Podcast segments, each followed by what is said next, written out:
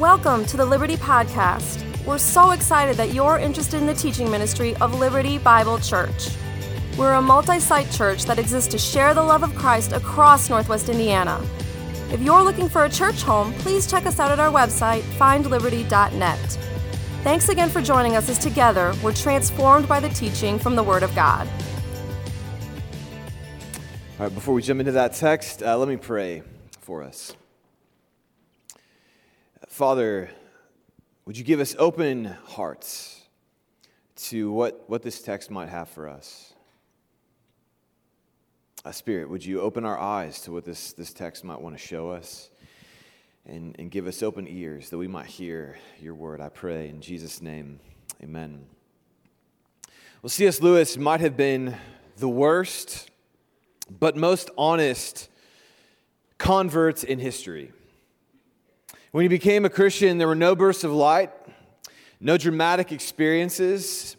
Instead, he describes his conversion like this You must picture me alone in that room at Magdalen, that's the college he taught at, night after night, feeling whenever my mind lifted, even for a second from my work, the steady, unrelenting approach of him who I so earnestly desired not to meet. That which I greatly feared had last come upon me. In the Trinity term of 1929, I gave in and admitted God was God and knelt and prayed. Perhaps that night, the most dejected and reluctant convert in all England. Dejected, reluctant, the steady, unrelenting approach of him who I so earnestly desired not to meet. And to take up life with God, to be converted, is surrender. A surrender to someone outside of yourself. Have you experienced God like that? The steady, unrelenting approach of Him whom you desire not to meet. I did not feel that when I first became a Christian, but I've, I felt it more in the last couple of years. I'm beginning to understand Lewis's experience. And the best way to describe my experience of God uh, calling me to surrender is, is these words from Martin Luther. The three conversions he says happens in the Christian life. Luther says there are three conversions necessary the conversion of the heart, the mind, in the purse. I remember the conversion of my heart, my belief that Jesus is the Son of God. I remember the conversion of my mind, the uh, high school years or last year of high school, reading theology books instead of doing my homework like I was supposed to. But the purse, or in our day, the wallet. I'm in the midst of that conversion right now. And so I relate to C.S. Lewis's words. I feel the unrelenting approach of him whom I so earnestly desire not to meet, at least when it comes to this. Uh, and I want to talk to you about that this morning the conversion, the surrender of the purse or the wallet. And maybe you hear that and immediately start thinking, okay, pastor talking about money. And I hear that and I understand. And I've seen pastors speak about money in spiritually harmful ways. And maybe that's in your history or in your story. At the same time, as God has sought the surrender of, of my wallets, while it has been a surrender, it's been a spiritually rich and powerful experience. That while I initially might have resisted God, the surrender of my wallets, my generosity is freeing. And I want you to have that experience, to begin that journey, to be set free into a generous life. And so I hope you'll allow me some permission to wade into these waters, to talk about money, generosity, the conversion of our wallets through the life of Hezekiah. And if you're not ready for that, I understand. But in Isaiah 39, Hezekiah has not surrendered his wealth, his treasury, his version of his own wallets to God. And there's a cost to that kind of life. And so let's navigate our, our way through this text with three ideas. First, the cost of not surrendering our wallets. Second, a vision of the generous life. And third, the journey to a generous life. So, first, the cost of not surrendering our wallet. Now, Isaiah 39 is the story of Hezekiah, which means it's the same king as last week. King Hezekiah is visited by envoys of Babylon with letters, gifts. They are schmoozing Hezekiah. Why? I will take a look at this map. The bottom uh, left corner of the map is Judah. That's where Hezekiah lives. Straight to the right, you'll see there, that's Babylon. That's where the envoys have come from. And just directly above Babylon is, in the purple, is Assyria. We talked about them last week.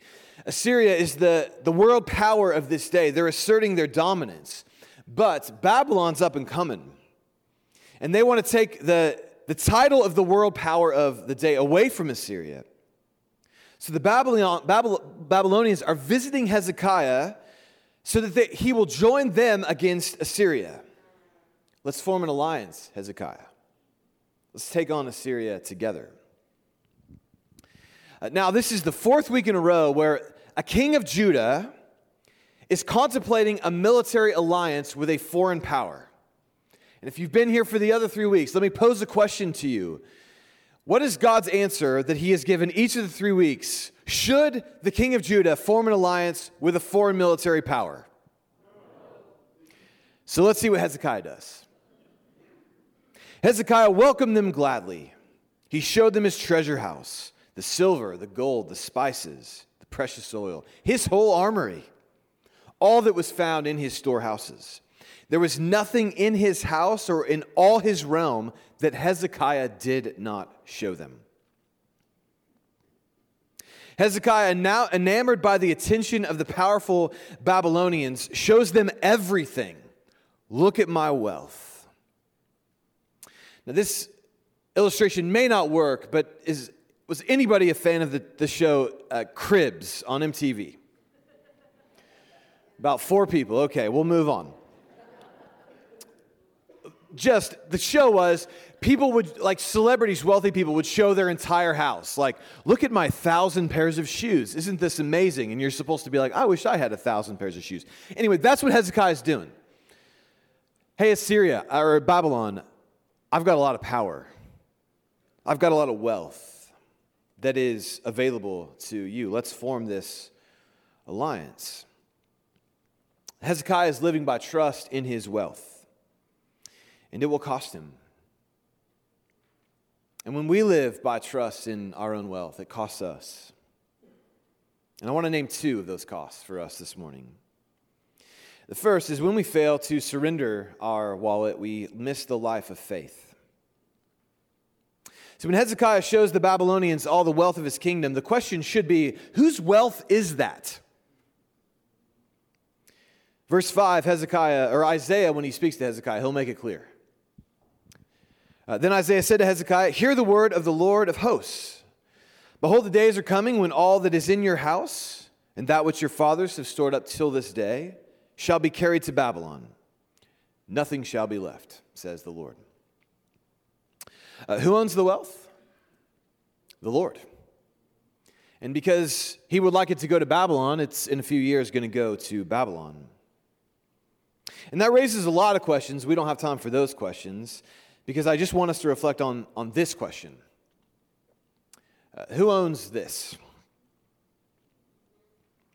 Who owns what's in yours? The Bible has only one clear and repeated answer to that question. Psalm 24 1. The earth is the Lord's and everything in it, the world and all who live in it.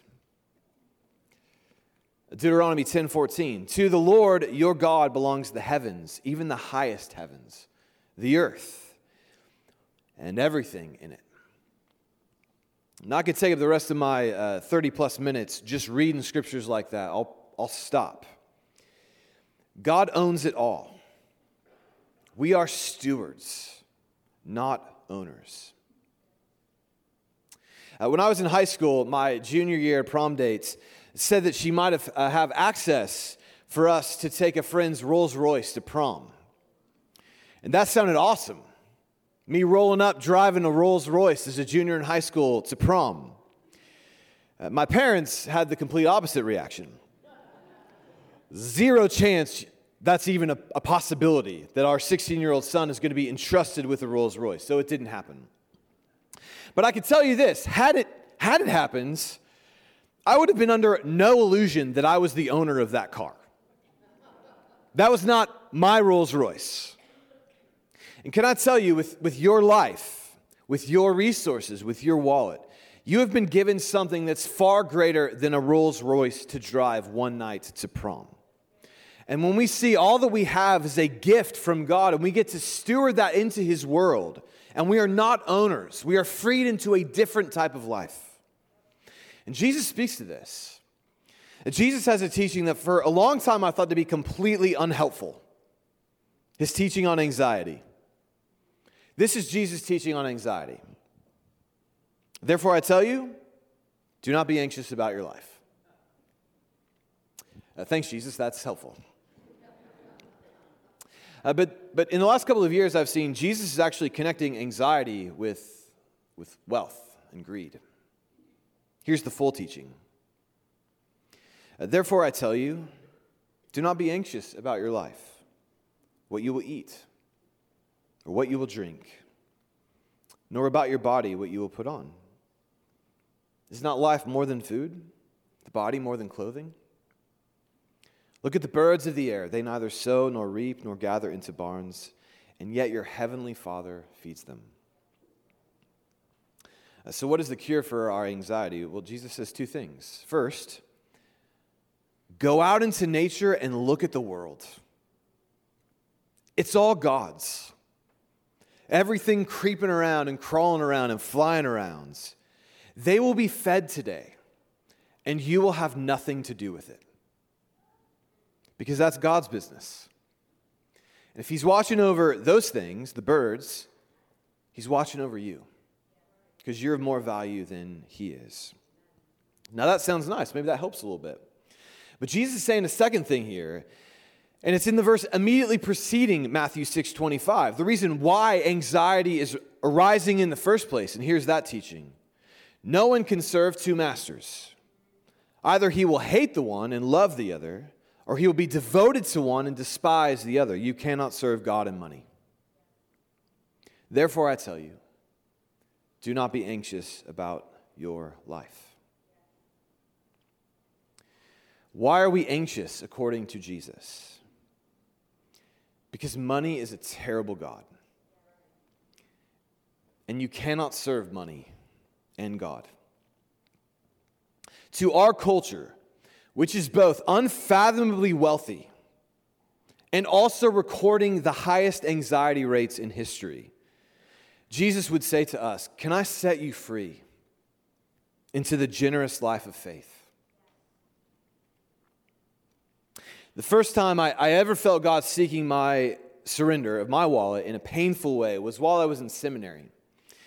Uh, we had saved for, for a few years to go to seminary, and while I was in seminary, I worked two jobs at the same time, but there was no chance that was going to cover our costs, given I needed to be a full time student. And so I thought, I can't give right now. But I felt God saying, not true. You need to tithe out of your income, tithe being 10%. And I made many excuses. Well, look at all my time I'm giving to study to be a pastor. I'm making way less than I should in, in one of my jobs where I'm serving the church. I had no vision. Tim, look at the birds of the air. And God kept inviting me into the life of faith and trusting Him to provide, but I couldn't. Our giving was sporadic, it was inconsistent, and I look back now and, and respond. I missed the life of faith. What could have happened? Because I've heard some stories over the last few weeks who people who leaned into the life of faith in that moment and what God did, and I, I missed it. To fail to surrender our wallets is to miss the life of faith, but there's a second cost. When we fail to surrender our wallet, the next generation pays. And so Hezekiah hears that all the wealth he is trusted in will be carried off to Babylon in a future day. And that's terrible news. That suggests war. That suggests devastation, Jerusalem being overrun with foreign invaders. And that's exactly what will happen about 140 years from this moment. Babylon will invade Jerusalem, take all of its wealth, and send its people into exile. So, how did Hezekiah respond to this news? Lament, please, God, no, do something else. Uh, no, he says this, verse 8. Hezekiah said to Isaiah, The word of the Lord that you have spoken is good, for he thought, There will be peace and security in my days. It's not great. Total indifference to the next generation. At least I'll be fine. And they will pay for it. I can tell you in our own day who is not indifferent to the next generation. It's our advertising industry, which intentionally invests $5 billion into their campaigns to reach our students and children. Because they know if they can commit a, teen, a teenager to a product, they'll have a, a customer for life. $5 billion. Is the American church as committed to our next generation? Is our church? Are you? It's why one of our central visions of the Gather Initiative is creating a new residency program. So, what does that look like?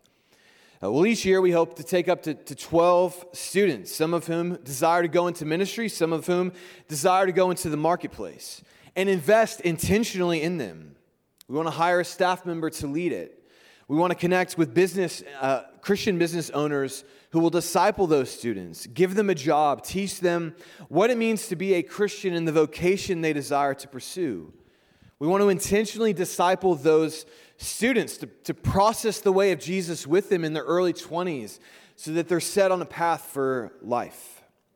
If we do everything we would hope to do, that could be up to a $200,000 a year new line item in our budget. Those resources are absolutely in this congregation but it will require our, final, our financial generosity. For us to say, I don't just want peace and security in my life and my time, I want to give away my life to the next generation. It's easy to be indifferent to the next generation. You may not live to see, live to see those rewards. And we like to give to tangible things we can see. But I want you to know right now, you are witnessing the tangible results of someone's out, outlandish radical generosity into the next generation. Whenever I run along Prairie Duneland Trail, there's always a significant moment for me. Uh, on the trail, there is a, a very large Generac generator. Now that sounds weird. Am I really into generators? What makes that a specific moment? Well, I have no idea how to work a generator. I've never owned one. Uh, but here's why that moment is significant for me. The man who designed that generator, his name is Bob Kern. And he made a lot of money because he made a greater and cheaper generator that more customers could have access to. I mean, made like billions of dollars. And one of the things he did with that money was give away millions of dollars, tens of millions of dollars to seminary students so that they could get out of seminary debt free. And I am one of those students. He invested tens of thousands of dollars into my life. And I've never met him. And you have never met him. But if you've appreciated anything about my time here, you are living off a man who was radically generous into my life, though he would never see any of the results. There are costs to failing to surrender our wallets. We miss the life of faith, and the next generation pays. So, what is the generous life? How does the Bible speak to a vision of a generous life? Well, that's where I want to go next. Uh, the question must inevitably asked, as it was asked of me in the lobby last week. So, how much should I give away? And we're asking you to pray through that question, to consider what you might give to our Gather initiative. And I want to answer that question in two ways this morning. First, if God is the owner and I am a steward, I give away what the owner would want me to give away. John Wesley understood this, and so he invited us to consider four questions before we make a purchase. Taking into account, I'm spending not my money, but the Father's. Here are those four questions. In spending this money, am I acting as if I owned it, or am I acting as the Lord's trustee? What scripture passage requires me to spend this money in this way? Question three Can I offer up this purchase as a sacrifice to the Lord? Question four Will God reward me for this expenditure at the resurrection of the just? I recognize those questions are intense. But this is not a cold taskmaster looking over our shoulder with these questions. He's our Father who wants to steward our resources the way He would use those resources in kindness, in open heartedness, and generosity. These questions might initially sound suffocating, but in the presence of our Father, they will set you free. Uh, and to illustrate that, I want to I want to watch a story of people who embody this vision of generosity. And I suspect you will find their story not suffocating, but they'll sound like people who are free. So let's take a look. I'm Sally Fogelsong, and this is my husband John. We have two children our son Graham and our daughter Grace, and we've been attending Liberty Bible Church for about 25 years now. We got connected right away, uh, which for us was really important. We were newlyweds and thought we knew everything, but shortly after that realized that we didn't know very much about each other or life in general, and so it was really helpful to be part of a small group where we could grow alongside other young couples. Over time, the relationships and the community that has been built has been so supportive over the years. Um, so that is what I find is one of the most valuable things is the relationships that I find at Liberty, uh, the community and the support, um, the people that we've um, interacted with um, have been so supportive through different things. We've gone through the lows together and the highs together. We've cried together and we've laughed together. The amount of people who have invested in us and then the opportunities that we have had to turn around and invest in others. It's just what an opportunity um, to know Christ because uh, Christ used other people to invest in us. I think we choose to give one out of obedience, uh, two out of our heart. We have an understanding of our money is not our own, that we have been given um, this money from the Lord. We are stewards of this, and we know and believe that the Bible tells us that it's important to support the local church. What I see happening at Liberty, uh, focusing on people's salvation and an opportunity not to follow some rules, not an opportunity to, to do this thing for God, but an invitation to relationship with our Creator. That's really uh, not only with the Gather Initiative, but really in the last year, I've felt challenged with is that this is an invitation to relationship. I'm really excited to to be a part of that, to hear about some of the exciting things that are in the future for Liberty Bible Church. I feel like it's challenging me to be more generous um, financially, uh, with my time, and with my heart. Just opening up to people that maybe I haven't seen or noticed around me before, but to just be more assertive in making sure that this is a place where all people feel welcome and loved by Jesus. And gathering those not yet gathered, right? This isn't a building project. This isn't a building project for us. This is gathering those not yet gathered. And, and I really believe that it was presented that way that, that yeah, we're going to do some stuff to our buildings, really, that need to be done. Uh, but we're also looking at special needs. We're looking at launching a new church in the south side of Chicago. Just some, some neat things that are beyond just our buildings. And I think that if we spend time in prayer and we ask the Lord to show us, Lord, how do you want me to be involved? Um, whether it's financially or whether it's time or whether it's prayer, all those different aspects are so important. So I think that going to the Lord and just asking Him, God, what would you have me do? How would you have me be part of this? And then go for it.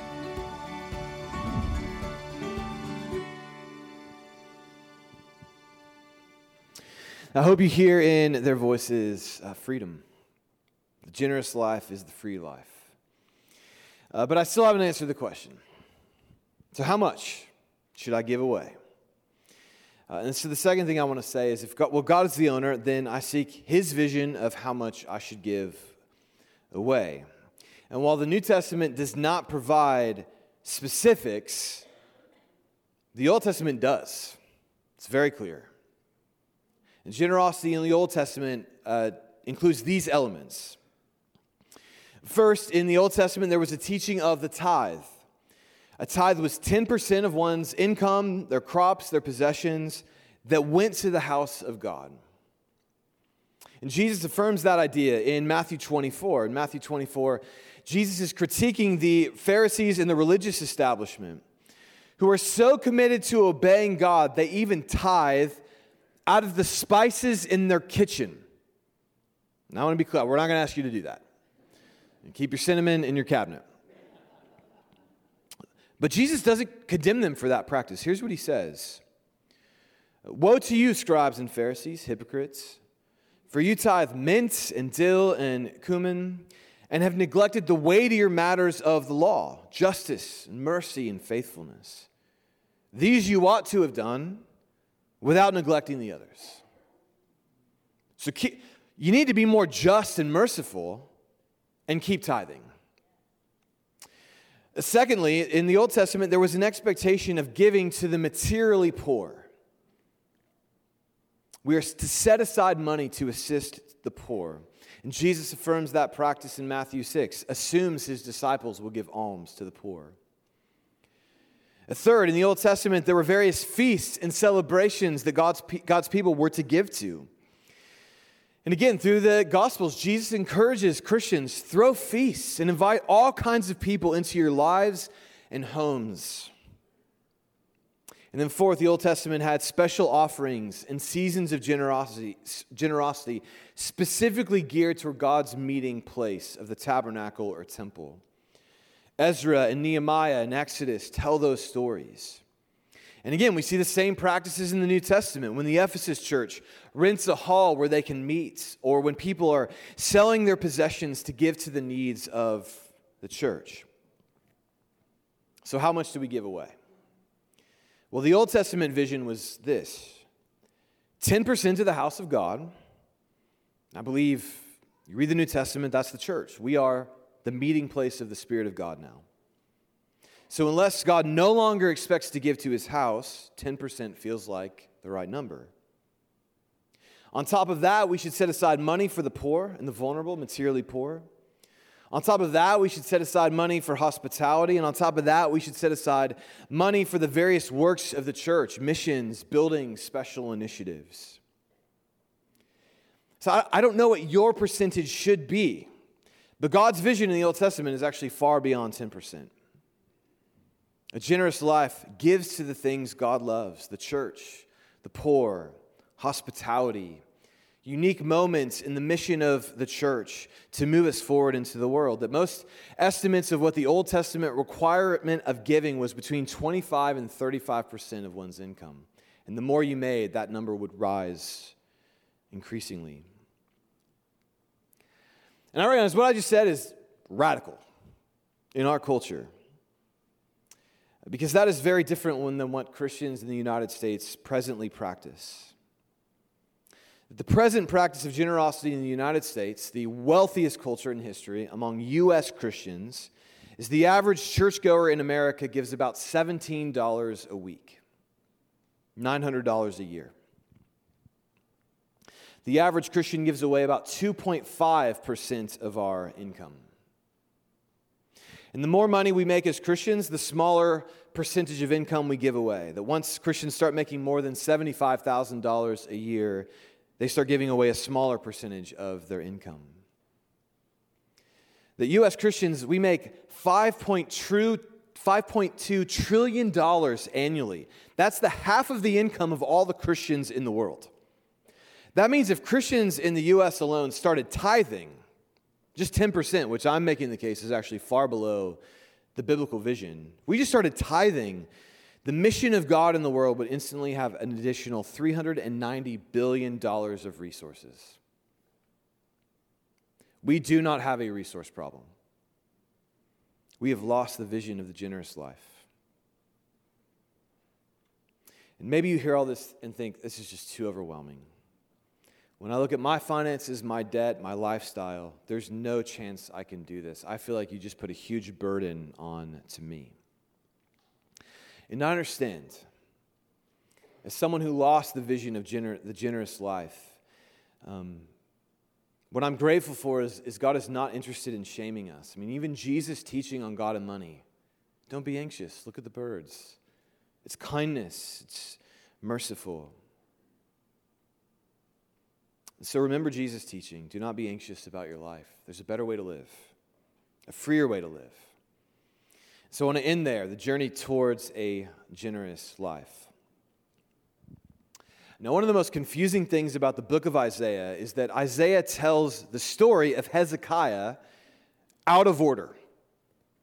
Then maybe you've been sitting there thinking, wait, last week, Hezekiah had this incredible trust of God and faith. But now he failed. After he had such a dramatic trust in God, but that's most likely not what happened. Isaiah 39 is a flashback to an early, earlier moment in Hezekiah's life. And theologians have wondered why. Why does Hezekiah do that? And that would be a fun sermon on its own, but I got time to give you two quick answers. Uh, the first is Isaiah 39 marks the end of the first section of the book of Isaiah. Beginning in chapter 40, Isaiah is going to begin speaking to the people of Judah who will experience what happens in Isaiah 39, the people taken to Babylon in exile. Isaiah 40 through 36 is addressed to those people. So it makes sense that the last chapter before that address is why everyone's in exile to begin with. And why are they in exile?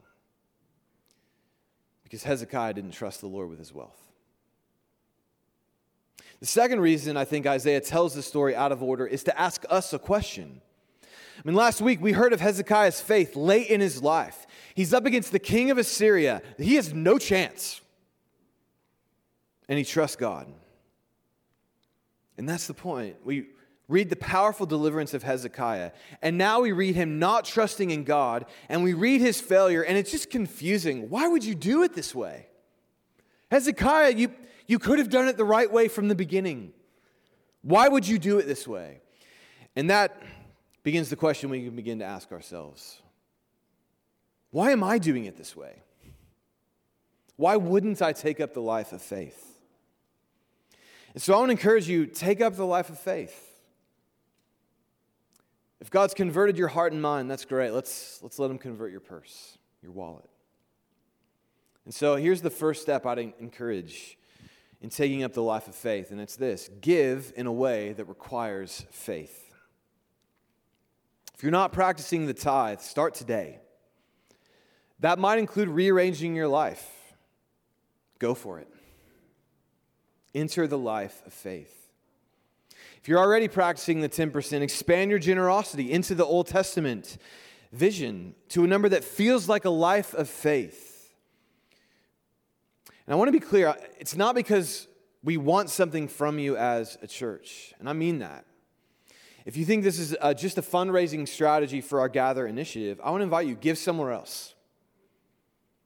I want you to enter into the life of generosity, not just give to Gather. And I believe God will provide for our church and for the vision of our Gather initiative. I want to do this together, but if you have too much baggage here, you're not ready to give to the church, that's okay. I just want you to enter into the life Jesus talks about in Matthew 6, the vision of the Old Testament of a generous life. God will provide for his church because we're not living out of our resources, we have access to his. The last week, I stood out in the lobby and someone told me about an act of generosity in their life. provided a significant need to a special needs family. And he said he wrote the check and did not know where he was going to get the money. And then God provided it. And we're out there in the lobby and we're tearing up over an act of generosity years ago because it was a powerful moment in his life. And it will be for you too when you enter into the life of faith. Or maybe you're still sitting there thinking, what, this is too much. 10%, I'm not ready. I understand. So, my last shot is I'm going to give you a story and a scripture, and then I'll take my seat. First, the story. I want to tell you the moment uh, God like broke through and the conversion of my wallet began. We got home from a, a very long road trip with my family, and we started pulling up to our house, and I noticed there was a red car in our driveway. And I was immediately annoyed because I thought my neighbor had parked in my driveway knowing I was gone, so we grabbed an extra parking spot. And now I had a van full of stuff to unload into my house, and I wasn't going to be able to park in my driveway. When I got closer, I realized that's not my neighbor's car. Uh, someone at my church knew that our family needed a, a new wheelchair accessible van and told me they were going to buy us one. I was a little skeptical, mostly because this person was a little wild on like on, in a good way, but still like, do you mean that? But also because they weren't a wealthy family. This would have meant an enormous act of generosity and constraining of their lifestyle to do this for us. They were giving an outrageously large percentage of their income to serve my family. And they did. And I stood there looking at that van thinking, I want that kind of life, to be that kind of giver. God, show me how. And I bet someone's done that for you. Do you remember that moment? Don't you want to be that kind of person? And maybe you're sitting there, you know, Tim, no one's ever been that generous to me. Not true. The Apostle Paul once wrote a letter to a, wealthy church in, in the city of Corinth. And it's pretty clear their giving had been underwhelming, weak in comparison to the poor churches Paul had served. So he writes a letter. But he doesn't shame them, he reminds them of the generosity of God, and he writes these words for you know the grace of our Lord Jesus Christ, that though he was rich, yet for your sake he became poor, so that by his poverty you might become rich. So we are rich. Because the Son of God left the throne of heaven, left the honor of the Son of God, left the wealth of the kingdom to come and be spat on, humiliated, mocked, and crucified. And he did all of that so that you could have the wealth of heaven poured out onto you. The mercy of God, the kindness of God, the grace of God, which is why if you're sitting there, well, the Old Testament may have said that, but that's not repeated in the New Testament. My response to you is if you see Jesus on the cross for you and you think the expectations of generosity are now less than what the Old Testament was, I can't help you. The Son of God poured himself out for you, and, and it's like, let's lower the bar now. I don't, I don't get that. I don't. Because God is a radically generous God who freely gave of his son to sinners. And the only way we will enter into a life of that type of generosity is when we live daily into the generosity God has given to us, his own son. The riches of heaven poured out. That is the good life, that is the free life. And I want to journey into that kind of life. And I hope you do too.